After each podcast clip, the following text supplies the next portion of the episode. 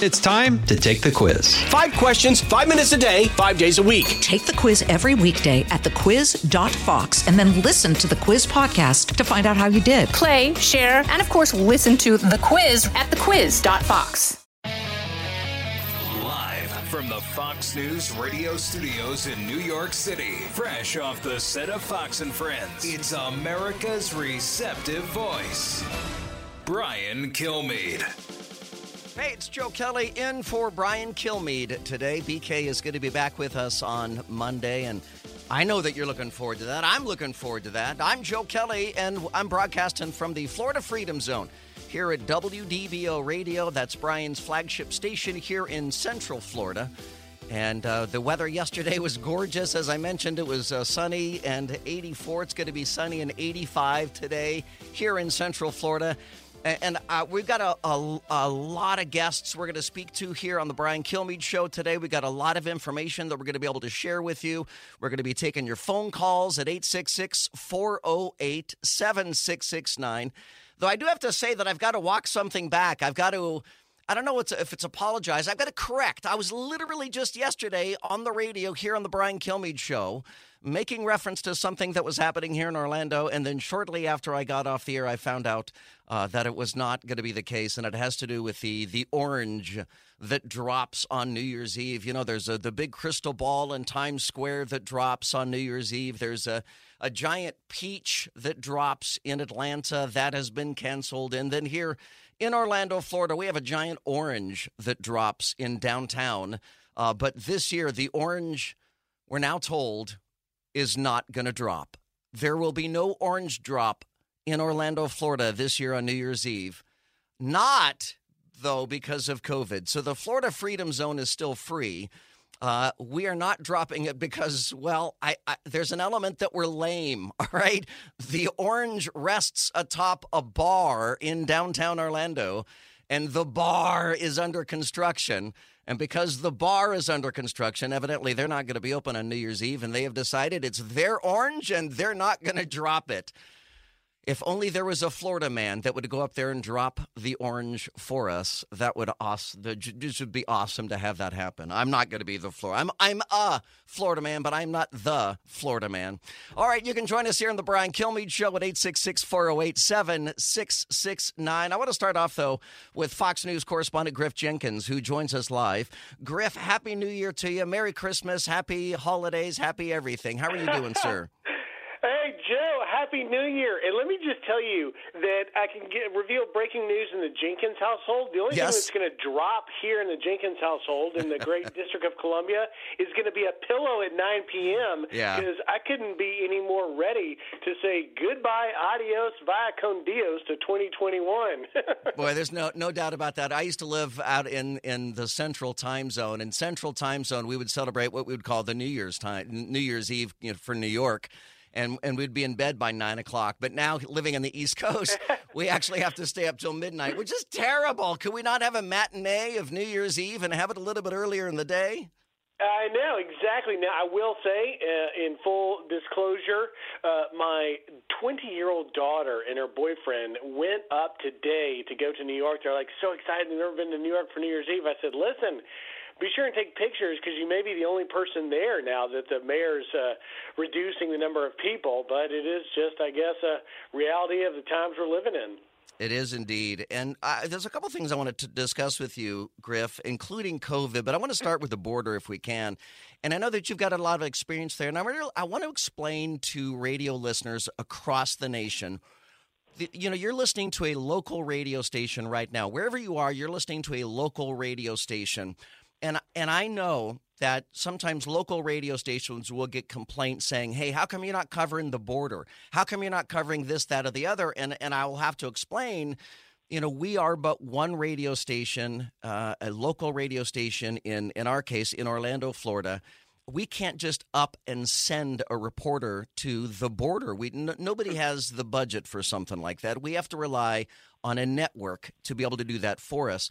And I don't know that anybody has done that better than Fox News when it comes to covering the border.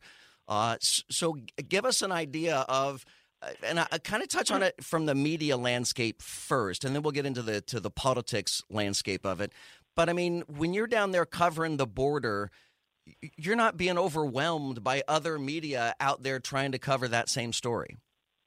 Well, we're not. And Joe, you're very kind uh, to to give Fox News uh, due credit. And you know, I have extensively covered it. In fact, yesterday I put out on Twitter, which my colleague uh, Bill Melugin picked up and ran with, just the latest numbers, which every single day seems to shock us. And uh, just to give the media perspective a little bit, and uh, I'm not, I don't like to uh, try and uh, you know bring myself into it, so l- let it reflect what Fox News asked me to do.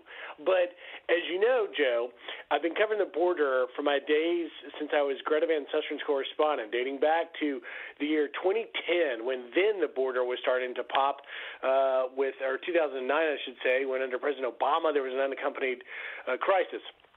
And I've covered it ever since. And let me tell you that for someone who has spent more than a decade on the border constantly, it has never, and I mean never, been as much of a crisis as it is now.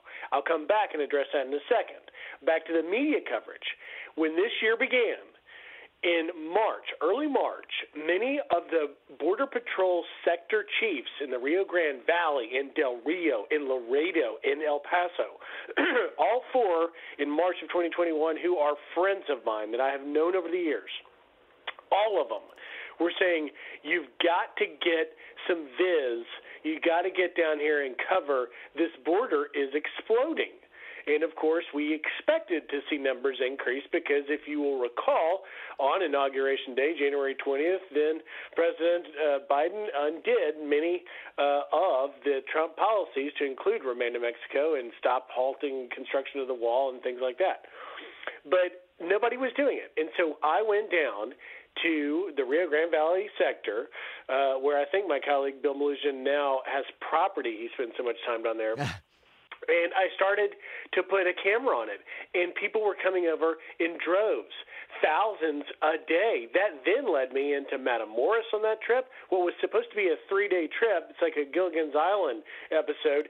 I ended up spending 21 days in Matamoros, in Juarez, in Tijuana, in El Paso, in Laredo, in Del Rio, and we literally went from place to place and exposed it. It became a liability for the administration, and you know what? By the time I stopped, 21 days later, CNN, NBC, and ABC were all down there, and they've been there ever since. When we showed the 10,000 in Del Rio crossing, the Haitians crossing, and Bill Melugin was up in a helicopter showing it, every media outlet jumped on board. Now, where are they?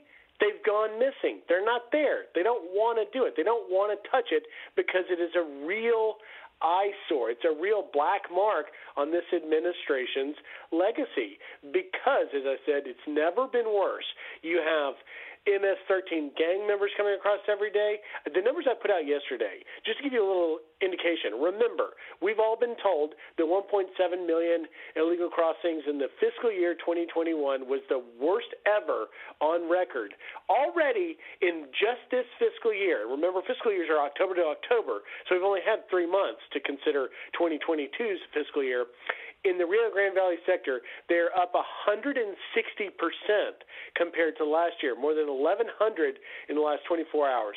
The known sector gotaways, meaning we don't we know they got away because we saw them on the camera, we didn't get them, more than 12,500, and the number of unaccompanied children, smugglers just sending the kids by themselves, no parents in the RGV sector, more than 20,000. That's up almost 250%. So it's really a story that the media has largely ignored except for Fox News, and one that is getting even worse after reaching unprecedented levels.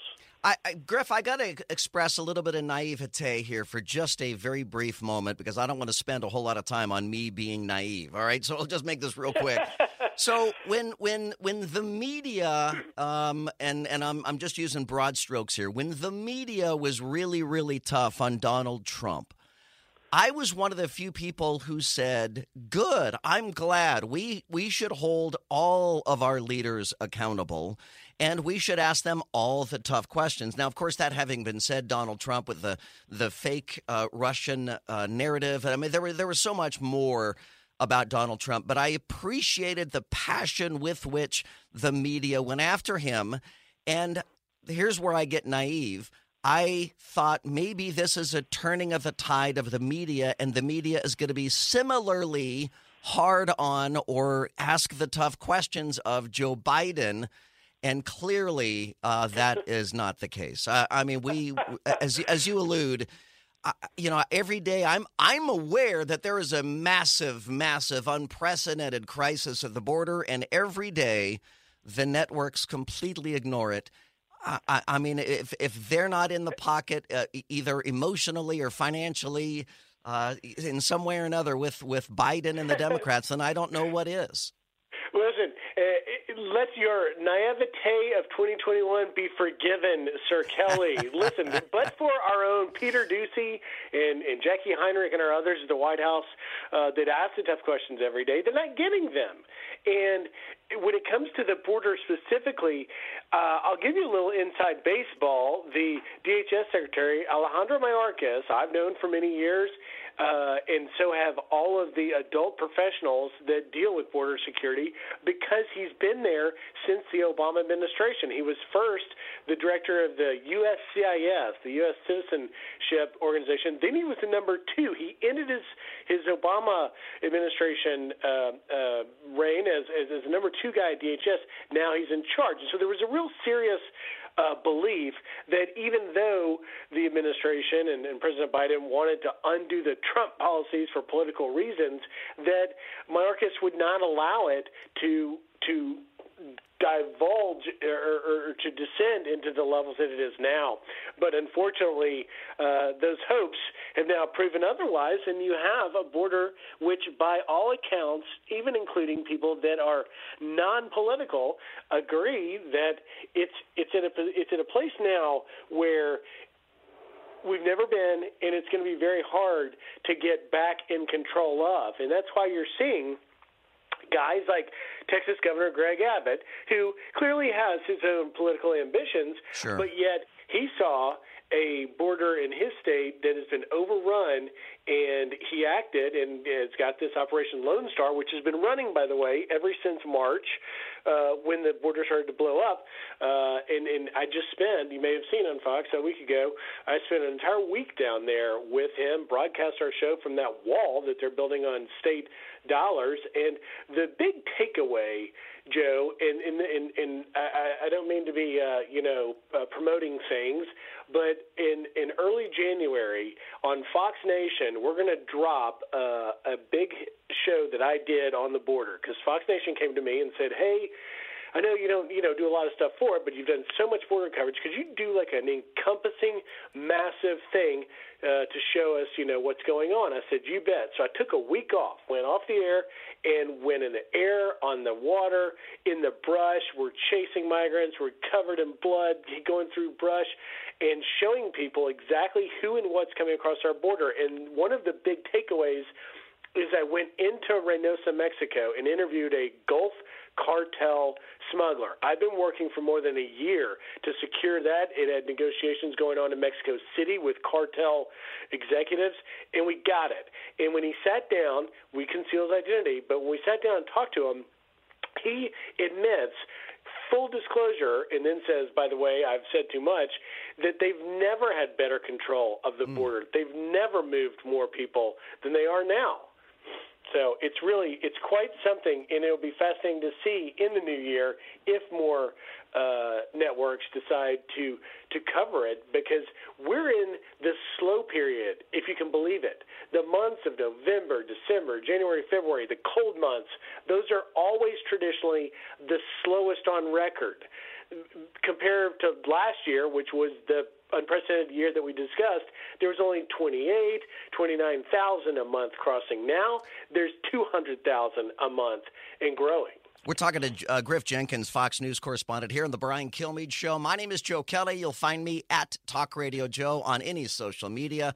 Uh, at Talk Radio Joe. You can join us at 866 408 7669. Griff, it sounds like a dereliction of duty, not just by the administration, but by other network media as well, ignoring this story. We're gonna we're gonna continue though. Griff, hang on just a second. We're gonna continue with this discussion and see if we can get some of your phone calls in with us as well at 866 408 7669. I'm Joe Kelly. This is the Brian Kilmeade Show. Newsmakers and newsbreakers. Hear it first, only on the Brian Kilmeade Show. Fox News Radio on demand on the Fox News app. Download the app and just click listen. When you swipe left, you can listen to your favorite Fox News talk shows live. Swipe right for the latest Fox News Radio newscasts on demand. Fox News Radio on the Fox News app. Download it today. Information you want, truth you demand. This is the Brian Kilmeade Show. The left, the radical left, has Biden in a box. He can't make the adjustments on the border he needs to to secure the border. Remain in Mexico is imposed by the courts, and he can't change board, his border policy because the left won't let him. He can't expand drilling for oil and natural gas here at home to become energy independent again because the left won't let him. And when it comes to foreign policy, it's not a left problem. He's just incompetent. He's been wrong about everything for 40 years. There's a one-two punch uh, brewing here. Radical Islam is on the rise and raging in Afghanistan, and you have an open southern border. If something doesn't change, 2022 could be the most dangerous year for America since 1939 and the world at large. Well, that is a that is a scary warning there from Senator Lindsey Graham with Hannity last night on the Fox News Channel. Uh, my name is Joe Kelly. You're listening to the Brian Kilmeade Show. You can join us at 866 408 7669. I'm in Orlando, here in the Florida Freedom Zone, and I mentioned yesterday on this show that the orange was going to drop. It's not going to drop now because of construction. I actually took a picture of, of the orange. If you want to see the behind the scenes here of why our sad orange is not going to drop in downtown Orlando, just look for Talk Radio Joe at Talk Radio Joe, either on Twitter, Instagram, Facebook. MySpace, uh, Friendster, uh, actually PS5. I'm Talk Radio Joe on PS5, TikTok, everywhere. So you can check out the sad orange that is now not going to be dropping, but it's not thanks to COVID. It's thanks to construction. Let's get back to Griff Jenkins, Fox News uh, correspondent who is joining us now. And we just heard from Lindsey Graham there making reference to the border as well. Uh, but I, I want to pivot here a little bit to COVID as, as you know, Lindsey Graham says that 20- 22, uh, maybe quite a bit worse than any year we've had since the 1930s. And certainly at this point, COVID isn't going to be going away. And our COVID deaths and our COVID cases are, are worse uh, in some cases moving forward this year than the year before. Certainly the numbers, but but Joe, if you'll if you'll forgive me, I, I just want to respond that that uh, Lindsey Graham soundbite you played uh, about the border in, in what Lindsey Graham was saying about the threat of it, I think is so important. So if I could just expand for a second on that, don't forget the chief of the entire border patrol, a gentleman named Rodney Scott, who spent 30 plus years of his adult life. We got about 20 seconds, Griff. What's that? Got about 20 seconds. 20 seconds. He says it's an issue of national security and we should be worried next year. If he's saying it, we all should be. And that's doubling down on Lindsey Graham's statement. Griff Jenkins, Fox News correspondent. Griff, have a great New Year's, would you? Happy New Year. All right, brother. We'll see you. My name is Joe Kelly. You are listening to The Brian Kilmeade Show. We will continue. Coming up, stay with us.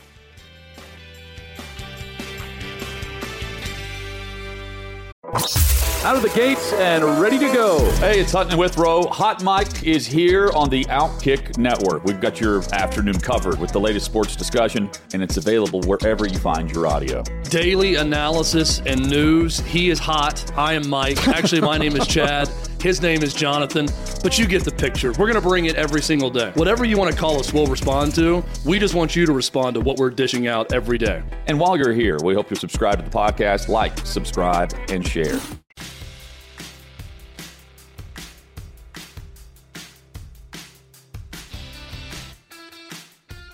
From his mouth to, to your ears, it's Brian Kilmeade. What I do know is that it was a terrible decision. I mean, it's actually a completely ridiculous decision. You have a situation right now around the country where you're in the middle of a surge And unfortunately, there's a lot of fear and panic um, out in the community again. And it's not all Omicron. So there's, there's still a lot of Delta variant out there. And you take away an effective treatment for Delta variant. So it's, it, it completely baffles me. It absolutely makes no sense. And it makes me wonder about who's running the agency because someone with a clinical background would never make this decision. That is Dr. Joseph Ladapo. He is the Florida Surgeon General on Tucker last night on the Fox News Channel, talking about Biden administration rationing the monoclonal antibodies. If you didn't tune in yesterday, I I, I had a breakthrough case. So I, had, I was already fully vaccinated with the Moderna vaccine. And then a month or two after I was vaccinated, I still came down with COVID. It was a breakthrough case. Uh, I was able to, thanks to living here in the Florida Freedom Zone, I was able to go down and get monoclonal antibodies for free, free to me. Someone clearly is paying for that, but it was free to me. Four shots, uh, one in each arm, two in your gut.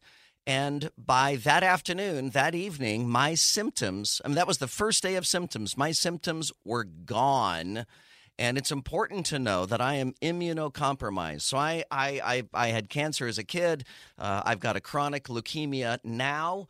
Uh, and so I, I am immuno, I am the guy. I am the guy that's immunocompromised that needs uh, the the protection from the vaccine, and I had it. But the monoclonal antibodies uh, to me were the ones that just fixed it straight away. And I thought it was so interesting what Dr. Ladapo said. By the way, if you're just tuning in, my name is Joe Kelly. This is the Brian Kilmeade Show. Uh, you can go to briankilmeadshow.com. You can join us at 866 408 7669. But one of the things that Dr. Ladapo said that it was so interesting is he says, unfortunately, there's a lot of fear and panic in the community right now. And as we listen to cut eight here, this is Dr. Mary Bassett. She is the acting commissioner for the New York Department of Health. And I saw this headline out of New York that said that childhood or pediatric hospital admissions for COVID had skyrocketed some 300 plus percent. That's a huge headline. That grabbed my attention when I saw a 300% spike, not in cases, but in hospitalizations. Those are the numbers we really care about because the whole point in the 15 days to flatten the curve was to make sure that we didn't flood our hospitals, inundate our hospitals uh, with too many patients, and then thus patients would die on the streets.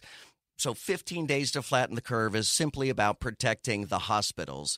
So listen to Dr. Mary Bassett now, and she gives context to that 300% increase in childhood or, or pediatric hospitalizations in New York. Take a listen. The numbers that we gave on pediatric admissions weren't intended to make it seem that children were having, um, you know, having a, uh, uh, an epidemic of infection. These were small numbers that we reported in our health alert.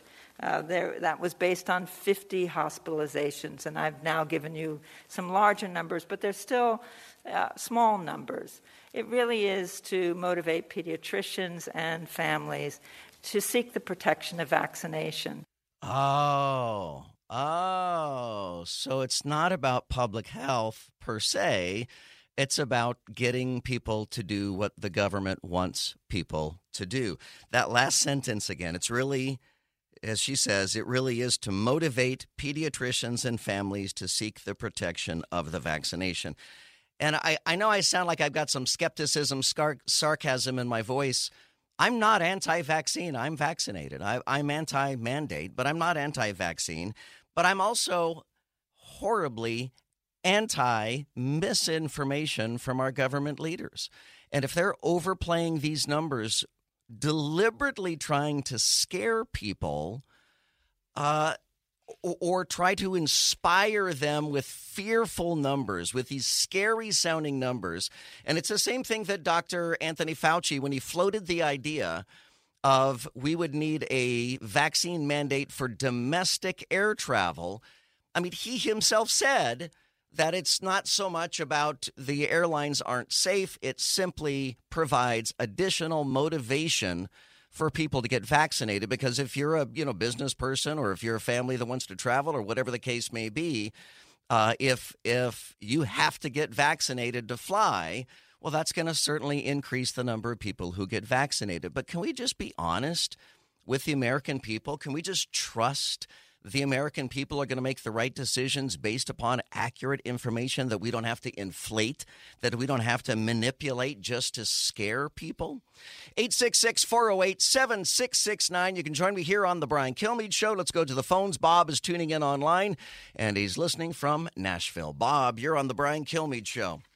Happy New Year, Joe. You're doing a great job, and I Thanks, sure buddy. am sorry to hear about your your personal journey there. I'm glad you're still with us. Thanks. You know, Thank you. Yeah, these days, uh, you need a lobotomy to follow the logic of the Biden administration. Let me illustrate that.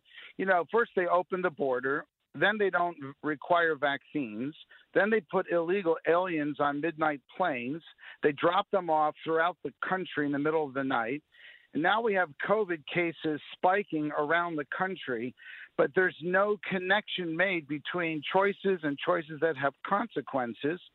So, you know, we, w- with the exception of Fox and stations like, you know, shows like Brian's show and what you do and so on, we really can't count on the press to expose what's going on. I hate to say So- you're right, Bob, but you're right, Bob. yeah. Well, and so you know, we we as the people only can do so much. We can either complain and whine, or go on Twitter and Facebook and, and bemoan what's happening, or as Rush Limbaugh used to do so very well, we can use humor and parody to cut through the noise to hold our government uh, accountable and say, you know what, you've gone too far. I'm not buying this. And you know, in that vein, I I tuned in and found a guy uh, down in Nash here in Nashville, um, uh, Gary Chapman, who's using the name Johnny Bitcoin, and he's done this parody song, "Take This Jab and Shove It."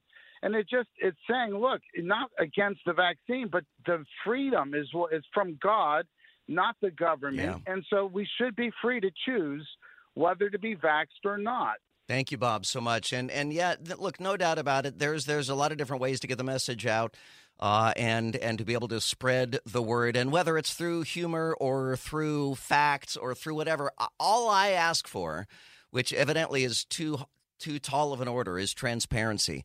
You know, if the Biden administration is going to fly migrants uh, from the southern U.S. border to other states, be honest about it. Don't hide them. Don't, I mean, be transparent. You know, we, we spoke yesterday about the Americans' ability to forgive. We were talking about Jussie Smollett, and Jussie Smollett, who seems pretty clear that Jussie Smollett fabricated a, a terrible lie. I was going to say a wonderful lie, but it wasn't wonderful. But he fabricated this story, and and he he would be forgiven if he just owned up to it. But he never owns up to it. He's never going to be forgiven until he does. And I feel the same way about these flights. You know, these flights in the dark of night that show up in states and nobody knows about it. The governors don't know about it. Governor DeSantis here in the Florida Freedom Zone is trying to shut these things down and to withhold funding from any of the nonprofits that work with the Biden administration on this. Uh, so he's trying to do something certainly about it. But honestly, if the Biden administration was just forthcoming and said, look, guys, here's the deal. We've got planes full of migrants. We can't have them all amassing at the southern border. We're going to distribute them around the United States. We may not like it, but at least be honest with us. So, so if, if we want to object, we would be able to do so knowing what's going on. But lying to us, hiding things from us, it's just un- absolutely unacceptable. And it is the job of the of the media. It is the job of voters. It is the job of of every American citizen to try to hold our leaders accountable. Which is why, and again, I go back to the naivete that I mentioned with Griff Jenkins. You know, I I, I didn't have a problem with the media being hard on Donald Trump as long as they're hard on every other elected official, particularly presidents. And it's just not the case. Donald Trump, by any measure, got a raw deal as president from the media. Uh, let's go to uh, Vince. Vince is joining us in Brooksville, Florida. Hey, Vince, you're on the Brian Kilmeade Show. How are you, sir? Pretty good, sir. Thank you for having me on, and Happy New Year. Yeah, man. Uh, what's baffling me is how come on this uh, Mrs. Maxwell she wasn't offered a plea deal? I don't know that she wasn't offered a plea deal, uh, but but I didn't you hear anything. right. But what would be the advantage to getting her a plea deal at this point, since Jeffrey Epstein is dead? I mean, to, to give her a plea deal would mean that she would have to give up information, and and certainly there are other people involved, Right. But but the I'm sure she henchman, would- the henchman was Jeffrey Epstein. Now maybe maybe the prosecutors will come at her with a deal when it comes to the sentencing. Maybe her sentencing could be uh-huh. a bit less if she is willing to share some more names. Right. More names? Because I'm sure she was doing it for other people if she was doing it for him. Well, as we heard through the trial, there were a lot of celebrities that flew on Right. Jeffrey Epstein's planes. So, so yes, I, I think, uh, uh, and honestly, I go back to what I was saying earlier about transparency. I mean, let's let's get these names out there. I, I look. Uh, You know, people said, "Well, how will you know?" For if you're a Bill Clinton supporter, let's say you're a Bill Clinton fan, and the question went out to Bill Clinton fans. You know, how would you feel if Bill Clinton was implicated uh, in sex trafficking of minors? And the, the reaction should be I don't care who it is. Sex trafficking is always bad. Always. I don't care who it is. no matter what. No Yeah. matter Well, no matter what. Thank you so much, Vince. You can join us at 866-408-7669. We're going to continue with more of your calls coming up straight ahead. My name is Joe Kelly, broadcasting from WDBO here in the Florida Freedom Zone, where we're getting ready for New Year's Eve, where the oranges have evidently not going to drop. I'm just going to have to go buy my own orange, evidently, and just drop it on my own. Uh, we'll get more of your phone calls coming up. You're listening to The Brian Kilmeade Show. There's no topic he won't touch, and there's no opinion he won't engage. One of the great joys of my life. Call in with yours at 866 408 7669. It's the Brian Kilmeade Show. A talk show that's real. This is the Brian Kilmeade Show. First, we know a PCR test would not be viable because that PCR can stay positive for up to 12 weeks, for months and months. If they were more readily available in this country, would you have included a testing requirement after that five day period? So to be clear, we have we did not include a testing requirement in isolation because we were not clear. It was not clear what we would do with the information when we had it. This really had nothing to do with supply. It had everything to do with knowing what we would do with the information when we got it. That is uh, Dr. Rochelle Walensky. She is the director of the CDC on CBS, talking about the lack of testing requirements in the CDC's COVID guidance, not because of short supply. My name is Joe Kelly. You're listening to The Brian Kilmeade Show. BK is going to be back with us on Monday. You can join me at 866 408 7669. Let's go to uh, Rick, who is here in Orlando, Florida, listening to uh, Brian's flagship station here in Central Florida, WDBO. Hey, Rick, you're on the Brian Kilmeade Show. Hey Joe, how you doing, buddy? Very good, uh, thanks. Real quick question: uh, first time caller, long time listener to y'all. Um, glad you taking over for Brian and everything. Now, I just really wanted to talk about the uh, orange dropping and stuff, and they're talking about working on the building and stuff. I really think it has a lot to do with Jerry Demings. He's the one who's just like Joe Biden, Anthony Fauci, and them, just trying to hold people back and you know keep them uh, apart from each other and stuff. I, I just think it's him who's behind all this. Why now can't let me they let move me explain, somewhere else Rick. and let Rick, the, for the uh, benefit of our for the benefit of our listeners who don't know who Jerry Demings is, he is the mayor of Orange County. Uh, the county seat for or, Orlando. Uh, we are in the middle of Orange County, thus the orange that drops. And and I don't I don't know the genesis of why the orange is not going to drop, but I do know that the bar uh, that hosts the Orange, which is a bar called Latitudes. Uh, they had a mishap on the rooftop. It's a rooftop bar that has a giant orange on top of it. And some months ago, the the wood uh, slats on the top of the roof started to uh, give way, and somebody. I'm told somebody fell through part of it. I don't know if they were hurt or not, but they had to completely redo the top of the bar. And I see this time, and, and I live right next door to it, so I see it every day through my parking garage. And uh, they they they're building it with steel girders rather than wood, and it has been the slowest construction I've ever seen. And it just seems as if Latitudes is not going to be open, so they're not going to drop the ball. But I would argue, and especially if you look at the picture uh, at Talk Radio Joe, it's on all the social media. If you look at the picture, you can see that the orange could still be dropped. And and there will still be though, Rick, there are going to be people out on the streets partying all night because we don't have any restrictions on that. Right. Well, I understand that, but you would think they would. They've known this is going on for a while. Why couldn't they just take and do something somewhere else? Uh, down around yeah, I was. Street or I agree. I was. I was a little little surprised that they waited until New Year's week uh, to to announce, you know, two days before New Year's Eve to say that they're not going to drop the orange and not for COVID reasons. Honestly, I think it would make better sense if they just said COVID reasons because the whole construction thing is just a very very lame excuse.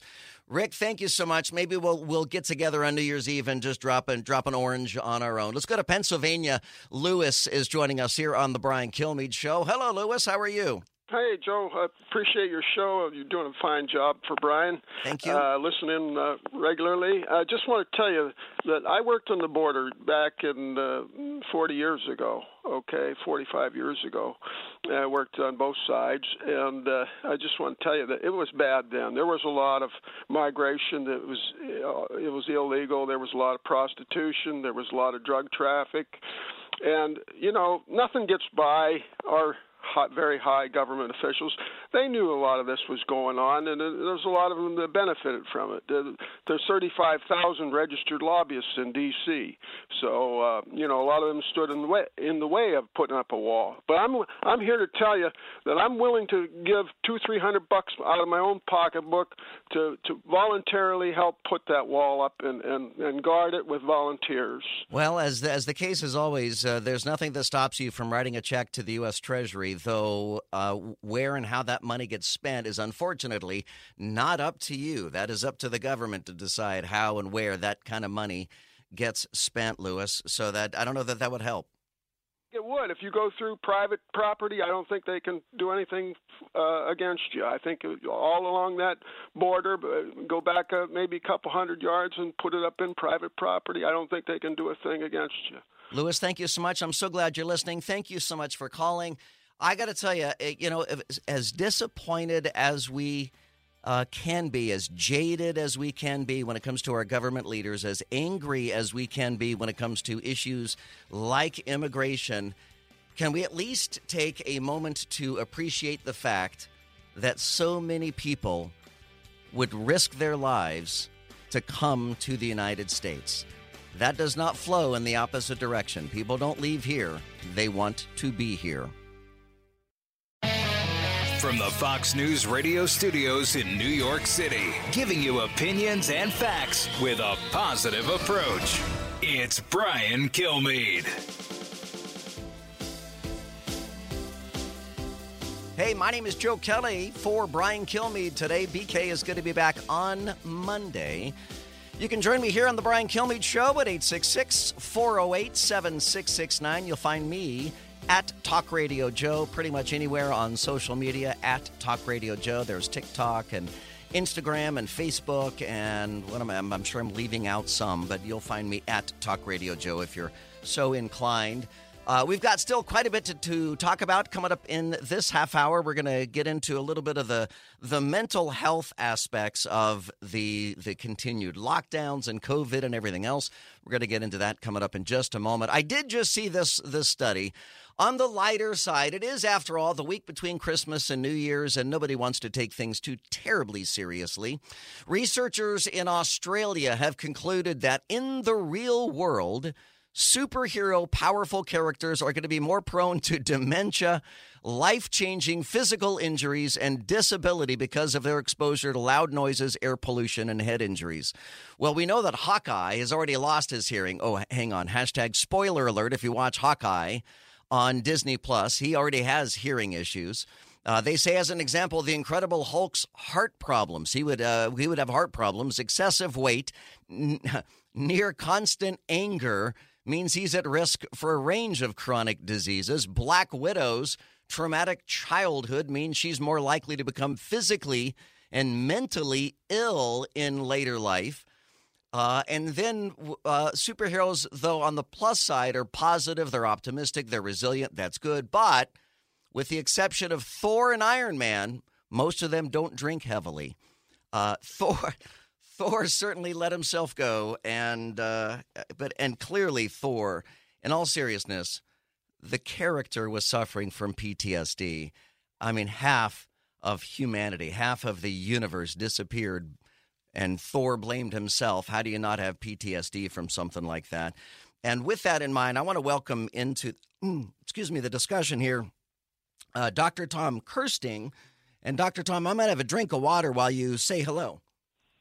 Hey, Joe, how are you? Happy oh, now that I've had a drink of water, I'm great. Thank you. Uh, Dr. Tom Kersting is a psychotherapist. He is the author of Disconnected How to Protect Your Kids from the Harmful Effects of device dependency. And, and we'll get into a little bit of the device dependency coming up in a moment. Uh, but I want to get into chemical dependency first. Uh, you know, during this pandemic, we have seen uh, alcohol sales go through the roof. We have seen uh, the the spike in uh, illicit and illegal drug use and drug deaths, drug overdose deaths. I mean, kind of give us a, a snapshot here, if you will, from 30,000 feet of the, the mental health effects of not just the fear of catching COVID, but the anxiety of lockdowns and face masks and everything else. Well, yeah, it comes down to you know basic humanity, Joe. So human beings, as mammals, we are. I, have talked about this many times. We're social, emotional beings. So you know, it's it's in biologically in us to be out and about, engaging with you know our fellow humans, working. We're not meant to be cooped up in a cage, and that's sort of sort of what has happened. It's this sort of lockdown mentality over the last year, almost two years, where people have sort of been removed from society.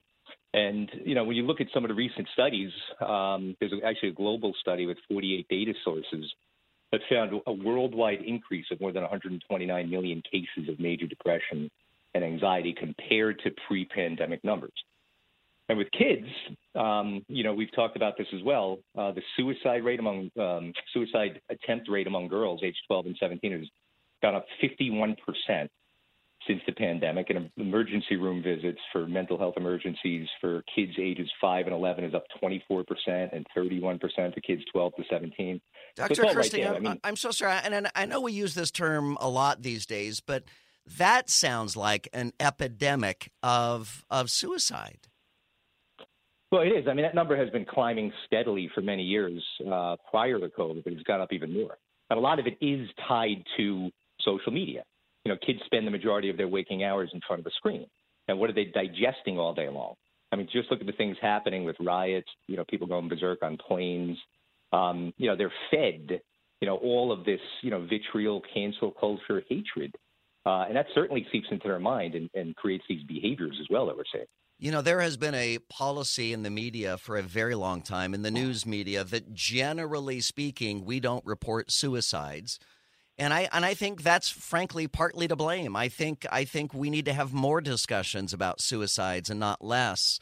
Uh, when when people choose to take their own lives for whatever reason, I mean that has such a massive effect on people left behind, people that only wish they would have known that there was a problem. Yeah, and, and it really is terrible. I mean, especially you know considering when you look at data that the suicide rate um, among even younger kids, as, as young as 10, 11 years old.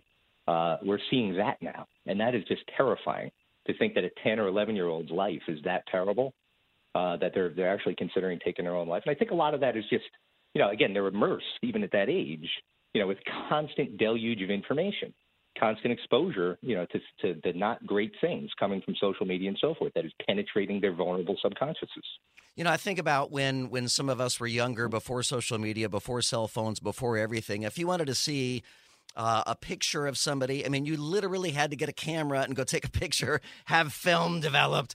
I mean, it just wasn't a common thing to have that kind of access. And for anybody who doesn't think that parenting today is harder than it ever has been, you're you're just dead wrong. Uh, parenting today has so many other distractions than it ever has before, and parents have bigger challenges than ever before, uh, in large part because of those those devices. Yeah, I mean that's my my book Disconnected. That, that the book covers all of that. You know, and the book came out a little over a year ago and really you know delves deep into you know the fact that the average kid spends eight hours a day in front of a screen, which is more than they sleep on average. It's actually more than any other life activity. So what is the mind? What is mental health? Well, mental health is what is what we are exposed to, right? What we see, what is being driven into our mind. So a strong, powerful mental well-being really, believe it or not, requires a lot of boredom, a lot of silence. I talk a lot about that, and that's not something that kids or even adults nowadays have much experience with at all, Joe.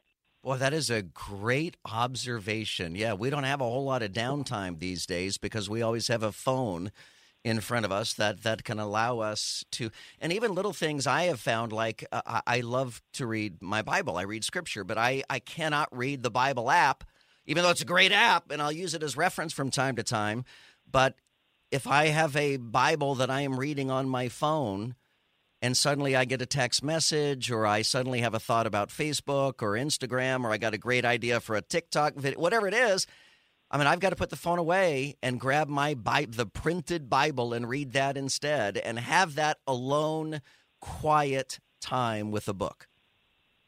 Yeah, that's another thing. I'm glad you brought that up, Joe, because when you look at, you know, it's almost like God. You hear cancel culture. I mean, God is even being canceled. Uh, like, you know, my daughter, who's a freshman in high school, they alternate, you know, teachers that get on the mic and say the Pledge of Allegiance. And she texted me about three weeks ago that uh, one of the teachers, when they were, you know, citing the Pledge of Allegiance, replaced, you know, one nation under God with one nation under all. And you know, my contention there is that, you know, what does God represent? God represents all that is good. Um, so what happens when you turn turn the lights off? You have darkness. What happens when you turn God off? Well, you have everything we're seeing in our society right now. Well, that goes back riots, to yeah, you know what I mean? Bad transparency things. issues. I mean, I'd like to know if my kids are not being given the the proper version of the Pledge of Allegiance. And something that really hit close to home, and, and to kind of accentuate your point about teenagers. Uh, my three teenagers are on a cruise ship right now with uh, my ex-wife with their mom, and of course I'm worried about COVID on the ship with my kids. But on on one of these returning cruise ships coming back to Miami this week, a 15 year old kid jumped off of the the upper deck railing as a suicide. He killed himself on a ship, and of course, my heart dropped because I've got two 15 year old sons, twins, on a cruise ship right now, and to think that a 15 year old on a cruise ship felt he had no option other than to climb over a railing and jump. Yeah, that that is just. I mean, I hate to hear stories like that. And um, you know, one thing I tell people, Joe, all the time is, I mean, you have 15 year olds. I have a 15 and 18 year old. So when you look at that age group, even middle school, you know, sixth, seventh, eighth graders, you know, where where are they? Anybody listening right now knows they're in their bedroom by themselves most of the time. This yeah. was going on before COVID. So one thing that I talk about that I say in my book is we got to get our kids out of the bedrooms and into the family rooms. So parents really need, and I'm sure you do this, I do as well we have to have our kids in our presence. That's why we have family rooms. Bedrooms are for sleeping, family rooms are for family getting together. TV's, TV's go in family rooms, not in bedrooms. Yeah, just you know, being together and yeah. communicating is probably the best thing for kids' mental well-being. We're talking to Dr. Tom Kersting. He is a psychotherapist. He's the author of Disconnected How to Protect Your Kids from the Harmful Effects of Device Dependency. You're listening to The Brian Kilmeade Show. My name is Joe Kelly at Talk Radio Joe. You can join us at 866 408 7669. I remember this conversation so vividly in my head. I listen to Brian Kilmeade every day, and, and I was listening uh, back during Easter time and Brian was interviewing uh, Fox News anchor Bill Hemmer. And they were talking about things that they give up for Lent. And Bill Hemmer said to Brian Kilmeade, Every year I give up alcohol for Lent. But he said, because of the pandemic, I'm not giving up alcohol this year. And I got to tell you, that really hit a chord for me because I'm not a, I'm not a big drinker, but I will tell you that that my drinking during the pandemic has increased, uh, not decreased, and and that is the case for a whole lot of people. hundred percent. I mean, you, you, look at the rates of you know the amount of alcohol sales. I was just looking at that yesterday. In fact, I forget, I forget what the number is, but it has soared during the pandemic, and it just goes to show you that you know people get when you're home with not much going on, you kind of get bored, and your brain is searching for a little hit of something, you know, some like a dopamine hit. And um, yeah, that's what alcohol does. It's well, number one, it, I mean, it, it you know it gets you uh, you know in, slightly intoxicated or buzzed, but it also does you know offset anxiety and stress and so forth. But it's not a good thing, you know, we're self-medicating with alcohol. That's what we got to be careful of. So, uh, Dr. Thomas, for for people who are listening right now and they're thinking, "Man, I am just at wit's end. I am freaking out. I I've got anxiety. I'm I'm suffering from depression. Of course, a lot of people don't realize they're suffering from those things when they are suffering from those things. They may just think they're sick or something else is wrong with them. Um, there are a lot of options, and with the rise of the pandemic, we've seen a lot of of video options when it comes to therapy. Is is that for for people who maybe are too scared to go out in public maybe they have too much anxiety about waiting in a waiting room for a psychotherapist or some sort of psychological help. I mean is is video visits with a doctor a good alternative? It is. Yeah the teletherapy it sure is. I mean it, nothing beats in office but just to have somebody you know, neutral outside of the family, you know, that you could talk to and open up to that's a professional that can hear you and give you the right direction and advice. Um, I would encourage anybody that's really struggling to do that. And, and furthermore, mm-hmm. um, you know, probably one of the most important things that we can do, you know, during these times is to literally is to just walk out the front door. Yeah. Leave your phone at home, go for a walk, be present with nature, sit down, learn how to how to how to direct your thoughts instead of being controlled by your thoughts and be in the present moment. We can't just be sitting around distracting ourselves all day long. We you had me. Be... You had me there, Doctor Kersting, until you said leave your phone at home. I was like, okay, yeah, I got this. I'll go for a walk. Wait, what? I can't leave my phone at home. What if there's an emergency? Well, yeah, I know that's the other thing that's been kind of what, what, you know what did people do 20 years ago, right? And, oh. and 20,000 years prior to that, we didn't. You know, we've become these things have become like, you know, like the umbilical cord. You're not wrong. You're not wrong. My, as my bosses will tell you that uh, most days in the middle of my shift, I will get up and walk outside and I will take about two or three laps around the building just to clear my head. And, and I'll often bring a, a scripture with me, just something to study, just to clear my head uh, for, for mental health purposes. Well, you know, uh, cardiovascular exercise, a lot of people don't know this. You know, going for a jog, going for a run, going for a bike, doing that regularly is either as effective or more effective for the treatment of anxiety and depression than medication. Yeah, that might be a bridge because too far profound. for me for exercise. it's something I do on a pretty much on a daily basis, and so it keeps my brain sharp, my emotions strong, uh, and my outcomes, you know, well. Good for you. Dr. Thomas Kersting. Again, check out his book. Uh, it is Disconnected How to Protect Your Kids from the Harmful Effects of Device Dependency. Dr. Tom, thank you so much for your time and sharing your thoughts with us, and I hope you have a great New Year's. You too, Joe. Thank you. Appreciate it. You. It, it is the Brian Kilmeade Show. You're listening to that, and you can join us at 866 408 7669. How are you coping? Uh, is it alcohol? Is it something else? Is it exercise? What do you do to cope with?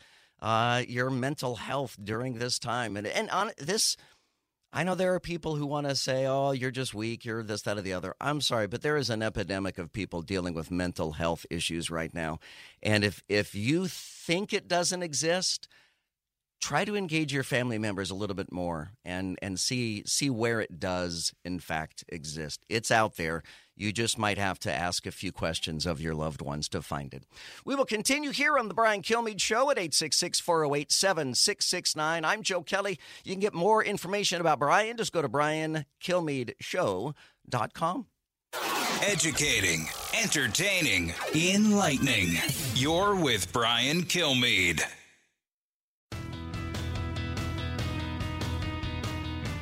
A radio show like no other. It's Brian Kilmeade. All right, th- this is weird. I-, I just got a text message from my wife, and she says, Have you seen the dog bowl? And I got to be honest with you, I didn't even know our dog could do that. So I'm going to have to, at some point, check that out for sure. My name is Joe Kelly. This is the Brian Kilmeade Show. You can join us at 866 408 7669. Uh, coming up in a moment, we're going to talk to Dale Ketcham from Space Florida. You know, I'm here in Orlando. Uh, Orlando is the Space Coast. Uh, we launch those rockets from the Kennedy Space Center. That is about an hour to our east. Uh, from Orlando. Uh, I think I can make it in about 42 minutes. I was out that way yesterday, actually, doing some fishing and enjoying the sunshine and 85 degrees we had in, in Orlando yesterday. It's going to be about the same today sunshine and 85 here in the Florida Freedom Zone. Uh, we welcome all comers. Just make sure you check your politics at the door as you come across the border. Uh, we like it pretty much the way that it is at this particular moment. Anybody following Jeopardy in the last few weeks? I, this is really interesting. So, um, my my wife's grandson, which so I, I've just recently started a blended family. So my wife's grandson, does that make it my grandson also? Uh, can I get a ruling on that, uh, Pete? Is that is that the case?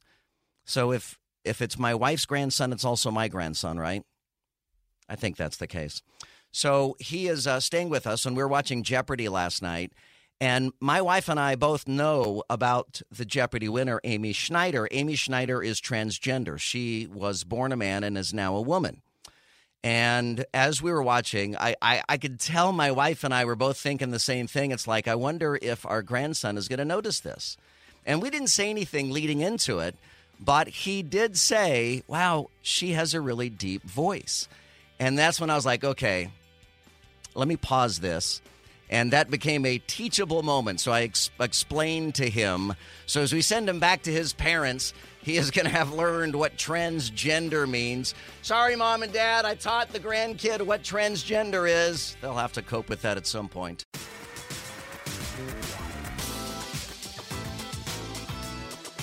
The more you listen, the more you'll know. It's Brian Kilmeade.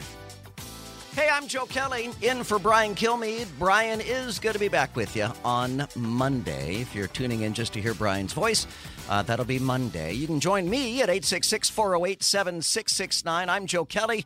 Uh, here at uh, Brian's flagship in Central Florida, WDBO. That stands for way down by Orlando. Yeah, that's what it stands for. And we're here in the Florida Freedom Zone and enjoying this very much. Uh, uh, coming up in a moment, we're going to talk a little bit about space travel, space exploration here from the Space Coast. First, though, I want to jump back to the phones here at 866 408 7669. Let's go to uh, line three. Stryker is joining us in Jacksonville, Florida. Hey, Stryker, you're on the Brian Kilmeade Show. Well, thank you, Joe. Good morning. Thanks for taking my call. It's an honor to be on here. Thank you. So, your comment, you're welcome. Your comment, you walk and you read scripture to meditate on.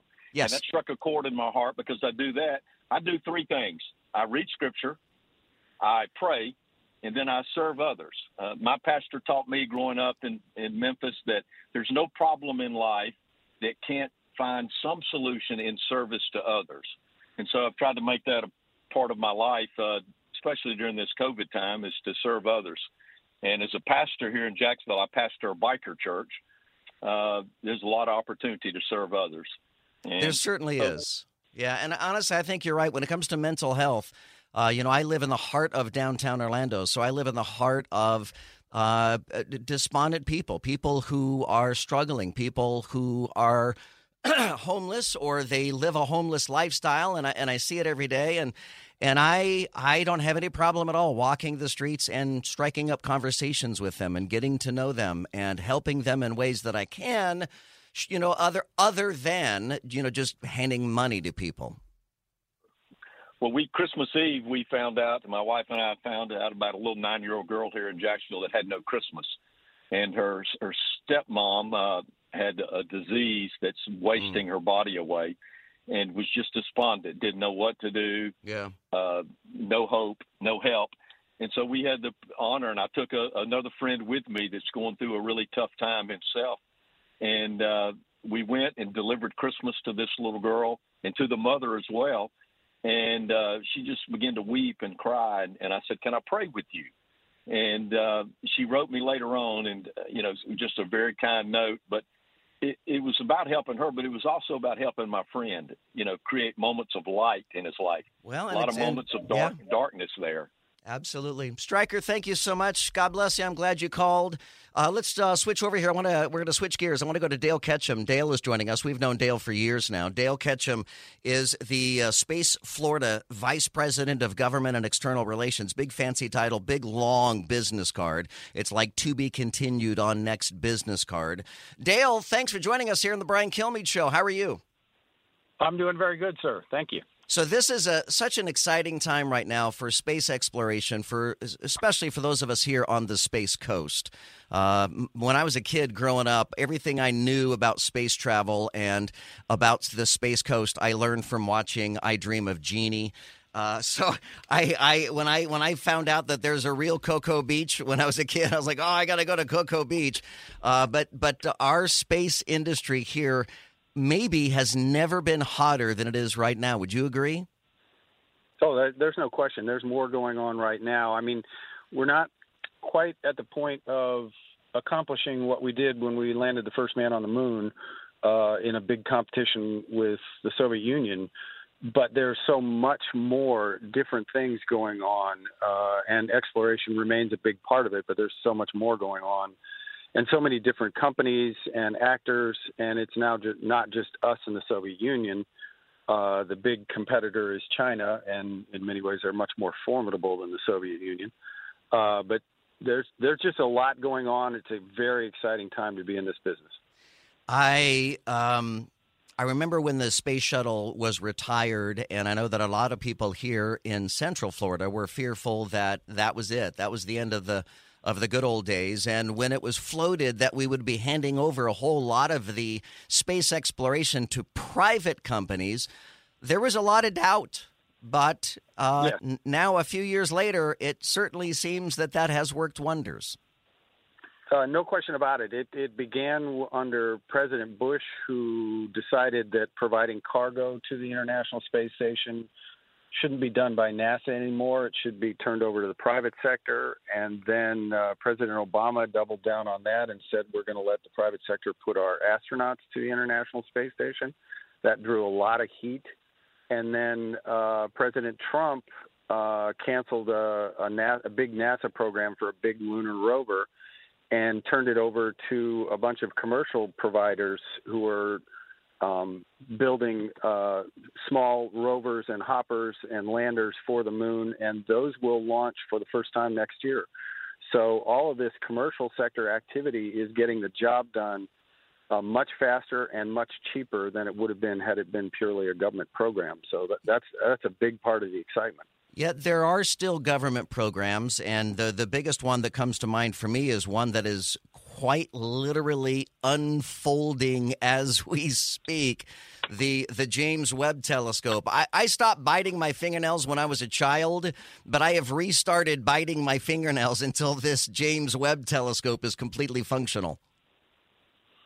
Uh, yes, there I, there are a lot of people who are going to be aging rapidly until this is done. Um, there are so many steps that need to happen perfectly in order to get this $10 billion telescope to work properly. But that's one of the reasons why it took so long and cost as much is the, the testing. And, and we won't know until I think it was 29 days after launch before it'll they'll be able to declare victory. Um, but we're sometime early summer they expect it to actually start producing the photographs and the images that we've spent this 10 billion dollars on but it's it's it's going to there's every expectation it is going to leave the scientists absolutely gobsmacked as we we start to see the deep parts of the universe which up until now have only we could only imagine what's there. And if if the Hubble telescope is any measure um, it's it's going to rewrite our understanding of the universe we live in. So it, it's got everybody really excited. And is is the Hubble nearing its expiration Yes, it's been up there a long time um, and staying in space for a long time, even though ostensibly there's nothing up there. There's still uh, it, it's it's a difficult environment to endure. Um, it's been a spectacular success, uh, but it like everything else, it it has a shelf life. Yep. And we're fast approaching that. So uh, we're gonna we're going to get everything we can out of it. But eventually, they're going to have to turn it off and either put it into deep space or deorbit it into the Pacific. We're talking to Dale Ketcham. He is with Space Florida here in Central Florida, out there on the Space Coast, out in in Titusville, and in at the Kennedy Space Center, and all these these wonderful communities there along our Atlantic shoreline. You can join us at 866-408-7669. This is the Brian Kilmeade Show. My name is Joe Kelly, filling in for Brian one more day today. BK is going to be back with you on Monday. And Dale, I want to express what I think is going to be an unpopular opinion. Um, I, I think that that Elon Musk has done some amazing things when it comes to space exploration and travel, but I'm a little concerned about the Starlink internet satellites with his plan to put in like literally 40,000 of those satellites. Uh, is that not going to make it difficult to launch other rockets and other satellites if if so many of that that space is taken up by those satellites? Um, it it's a challenge, but I, I it, his uh, 30, 40,000 satellites are going to be more than matched by others who are planning to do the same thing. They're they're looking to be, you know, literally in in in the hundreds of thousands of satellites planned over the next couple of decades. But it's also very much the case that I don't know how you say this without looking sounding goofy there's a there's a great deal of space in space, um, and it, it, it's not so much that it will be crowded. The challenge is the management. But there were a lot of concerns, as you know, if you had asked people, uh, you know, 50 years ago, if they knew there were going to be tens of thousands of aircraft in the air at any given time, they would have said, "Well, you can't do that; they're going to run into one another." Well, no, they don't. Uh, it's it's a management function. It's a challenge for technology and policy, Now, but it, the- it can be done. I don't it know- needs to be done well.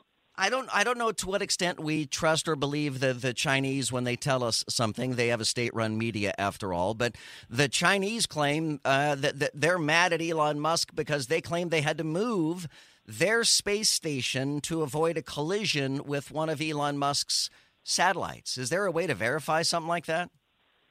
Um, I've not yet seen verification of that. Uh, I, like you, am a little suspect of anything that comes out of the Chinese Communist Party. Um, but I, I will also, I do not know if that was an issue. If, if they were concerned about that, they shouldn't have done their anti satellite tests a couple of years ago that uh, created quite a debris field. Now, ad- Uh, address and and I'm, I'm so sorry. Addre- address the debris issue because because satellites in and of themselves, well, they're kind of debris, but then we have actual debris, debris from destroyed. Uh, from destroyed satellites, from tools that that got let go in orbit. I mean, there there is a lot of junk in space. Correct. No, there's there's literally hundreds of thousands, if not millions, of pieces of debris up there. Um, you know, even down to a paint chip. But a, a paint chip moving at 19,000 miles an hour can be cause a bad day for somebody. And uh, the the the I think what the market is driving, and we're going to see. I believe this year will be one of the first tests of technology. The market is basically driving um, technology development to begin to clean up that debris field, as well as new policies that mandate if you put a satellite up there, you have an obligation before you get a license to put it up there. You have to demonstrate that you will either be able to deorbit or to put it in a very, very high orbit so it's out of the way of regular business. Um, and that's long overdue, but we're getting there. The challenge really is who should be paying for debris removal there, there's not a market yet for that, but there's also it's a requirement. We're going to need to do it, and the marketplace is an amazing, um, uh, amazing phenomenon. So I'm pretty sure a market will come up because at the end of the day, there's a lot of uh, material, there's a lot of precious metals uh, and stuff with, that can be redeployed to building things in space. So You know, there- you know, and. Our, as you well know, our oceans, Dale, are a mess, and we have yet to clean up our our oceans. Uh, and they're a lot closer than space is. I mean, are you talking about like ships that would have nets that would help round up all this debris? I'll, I'll, I will be honest with you. I have yet to put my head around exactly how that would be done. Okay. But um, That makes me feel better because I can't are- imagine it either. Yeah, but there are uh, well, and they're, they're starting with simple things. There are things that is very easy that we know we can do because, in particular, there's some large Russian second stages that have been floating around up there, and they need to be deorbited because if they get hit, they produce, you know, they can produce a thousand other Oh, pieces sure. of debris. Yeah. So you start with the low hanging fruit. The challenge is technically they're still the property of Russia or the Soviet Union or however long they've been up there. And so you run into issues of who has title, can you take that and Oh. deorbit it? Right. Um, so it, it gets it complex not only technically but legally. But again, the, the marketplace is going to drive us to fix those problems. So we, we will. I We're just talking- don't know what it's going to look like. We're talking to Dale Ketcham from Space, Florida. Uh, my name is Joe Kelly. This is the Brian Kilmeade Show. Uh, we're with WDBO here in Orlando, and of course, the Space Coast is is uh, right here in our very own backyard. Uh, we can get to the Kennedy Space Center from Orlando. It's about a 45 minute drive to the east. It's lovely out there. They've got great tours at the Kennedy Space Center. Uh, in fact, honestly, I, I, I got to be the first time I went to the Kennedy Space Center, I was like, man, you know, I, I don't know how exciting this is going to be, and I was so, so, so wrong. It is such. you know, if you if you think about Orlando and you're thinking Disney and SeaWorld and and Universal, you have got to go to the Kennedy Space Center. Even with the kids, there's plenty of stuff for the kids to do there too. It is a phenomenal tourist uh, opportunity for you here in Central Florida. We're going to continue with Dale Ketcham because Dale, I want to get into space tourism, sending humans up into space as as tourists. We'll get into that coming up next on the Brian Kilmeade Show. My name is Joe Kelly. You can join us at 866 408 7669. Expanding your knowledge base. It's Brian Kilmeade. If you're interested in it, Brian's talking about it. You're with Brian Kilmeade. I am not going to sing. I'm not going to sing on the radio. I'm not going to sing on Brian Kilmeade's show. Ow! Werewolves of London. I love this song. All right, my name is Joe Kelly. Filling in for Brian Kilmeade. You can join us at 866 408 7669. My guest is Dale Ketcham with Space Florida. Uh, and of course, being here in Orlando, uh, space is important to us. I don't know if you guys realize this, but in Orlando, depending on the day, uh, as long as the skies are relatively clear, we can see the rocket launches from Cinderella's castle at Magic Kingdom. I mean, that's how close it is. We can see the rocket launches right here, uh, and I can see them from the radio station. It's it's it's an awesome, awesome sight to see. And Dale, more and more people are going to be seeing rocket launches, uh, perhaps from inside the rockets, as space tourism ramps up. Let's see, we've had William Shatner, we've had uh, Michael Strahan uh, the dude from Amazon, a, a bunch of others. I mean, what is the future of space tourism, particularly as it relates here in Florida? Well, it's really um, it, it's an exciting time. People have been talking about space tourism for a very long time. Actually, the first space tourist was a, a gentleman named Dennis Tito, who flew on a Soviet Soyuz capsule up to the International Space Station, but that was 20 plus years ago. And the Russians have been doing it on and off and making some money doing that.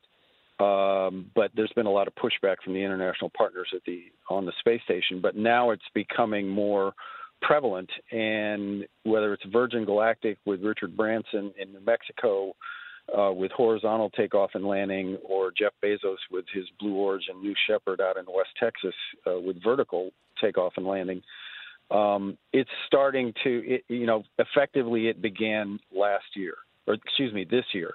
And next year we're going to see an increasing frequency, an increasing launch cadence, and an increasing number of people who will have been able to go up and see and appreciate the view, the where you really get to see the blackness of space, the curvature of the Earth, the thin veneer of the atmosphere. Dale, how- I've got I've got like thirty I've got like thirty seconds here. So instead of rockets, tell us tell us real quick about the balloon. The balloon is a neat one. Space Perspectives is the name of it.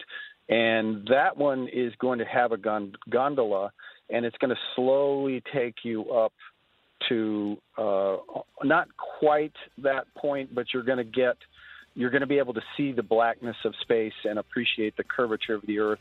And the neat thing with that gondola is it's going to come with a bar, so you can Oh, sit now- there with a cocktail and Yes. enjoy that view.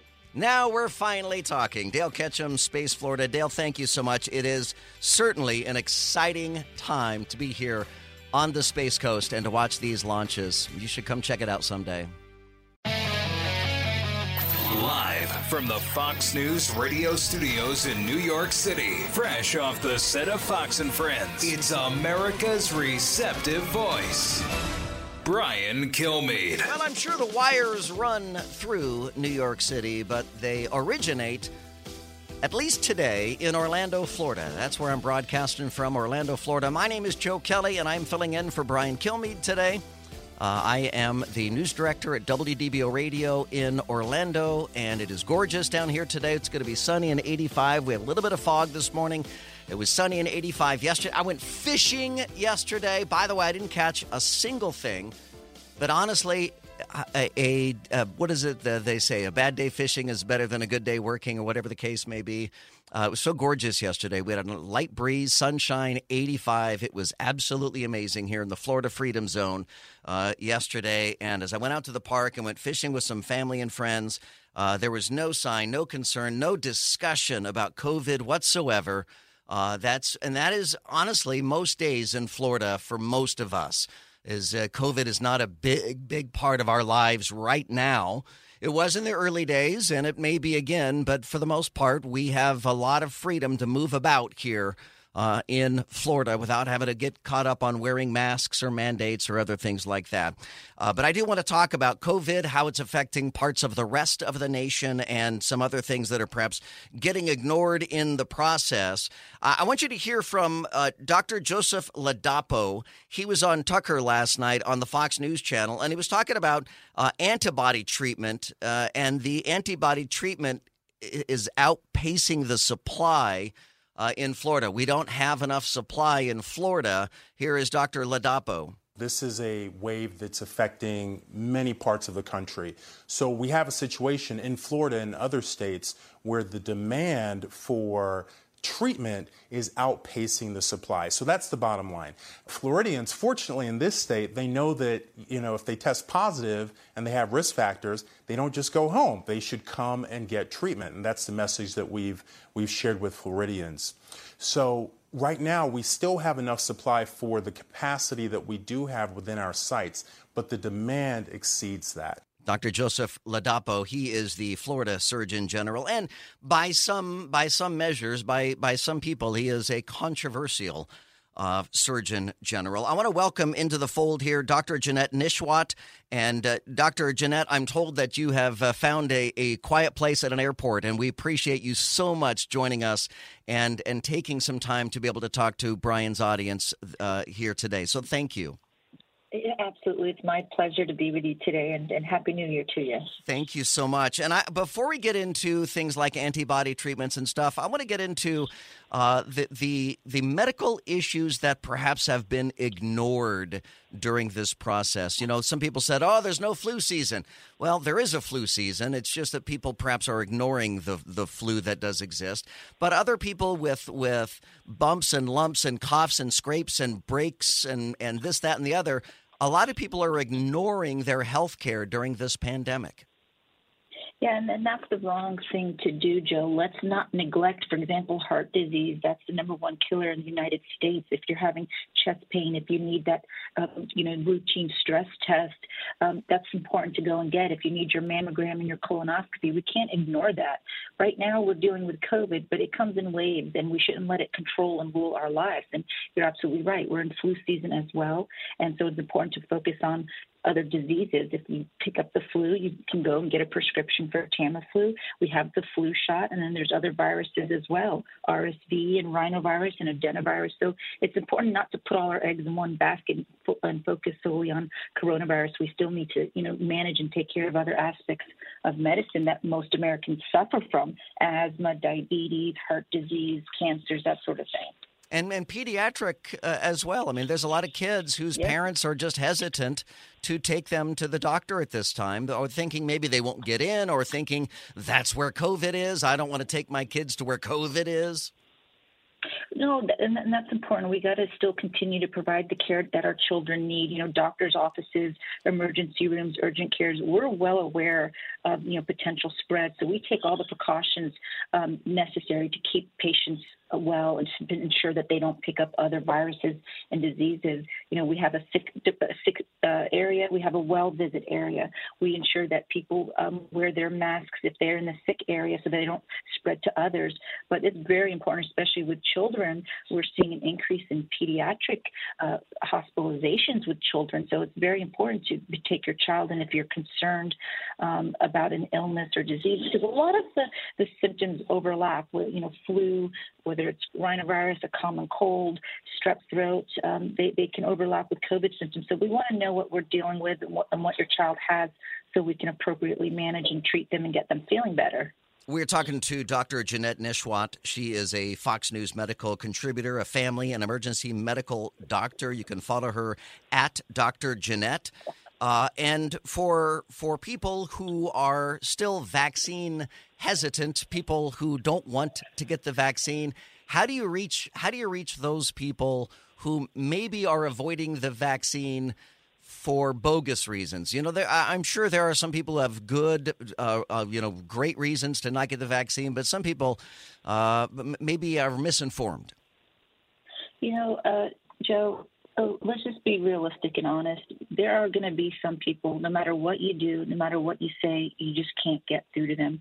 But what I do is with my patients, I just continue to kindly educate and encourage and provide the information and and make sure that they know what to do if they ever do pick up COVID.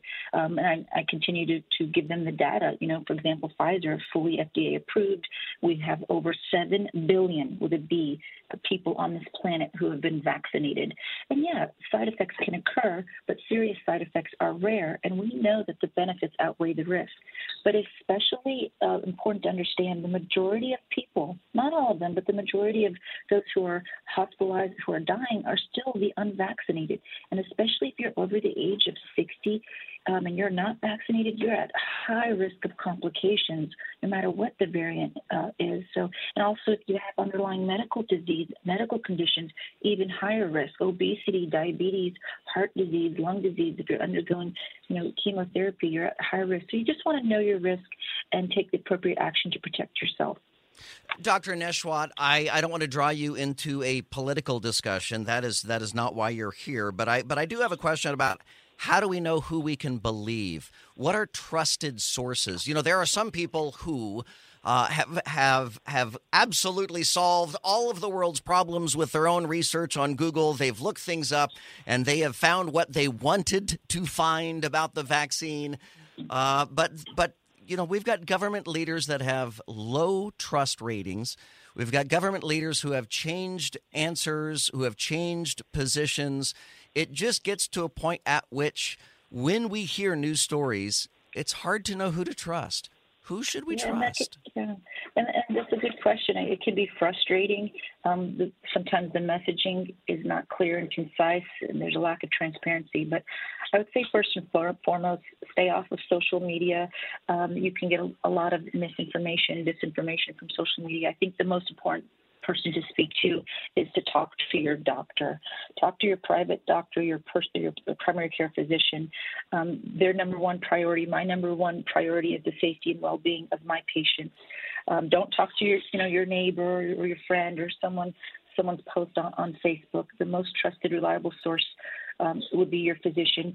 And although the CDC is lagging in so many ways, for the most part, they do try to put out the best information, even though it's not always up to date. Um, I, I'm, I'm happy that they reduced the isolation quarantine time from 10 days down to five days because they took into account the, the, the importance of balance and, and looking to see what can society, what can patients tolerate but, but also taking into account their mental and emotional well-being and taking into account the social and economic impact that 10 days of quarantine can have. So, the, the number one, talk to your doctor. Um, stay off the internet unless you're on the CDC's website, and uh, you know just do the best you can overall to, to protect yourself. We're going to get through this wave just like we got through the initial wave, just like we got through Delta.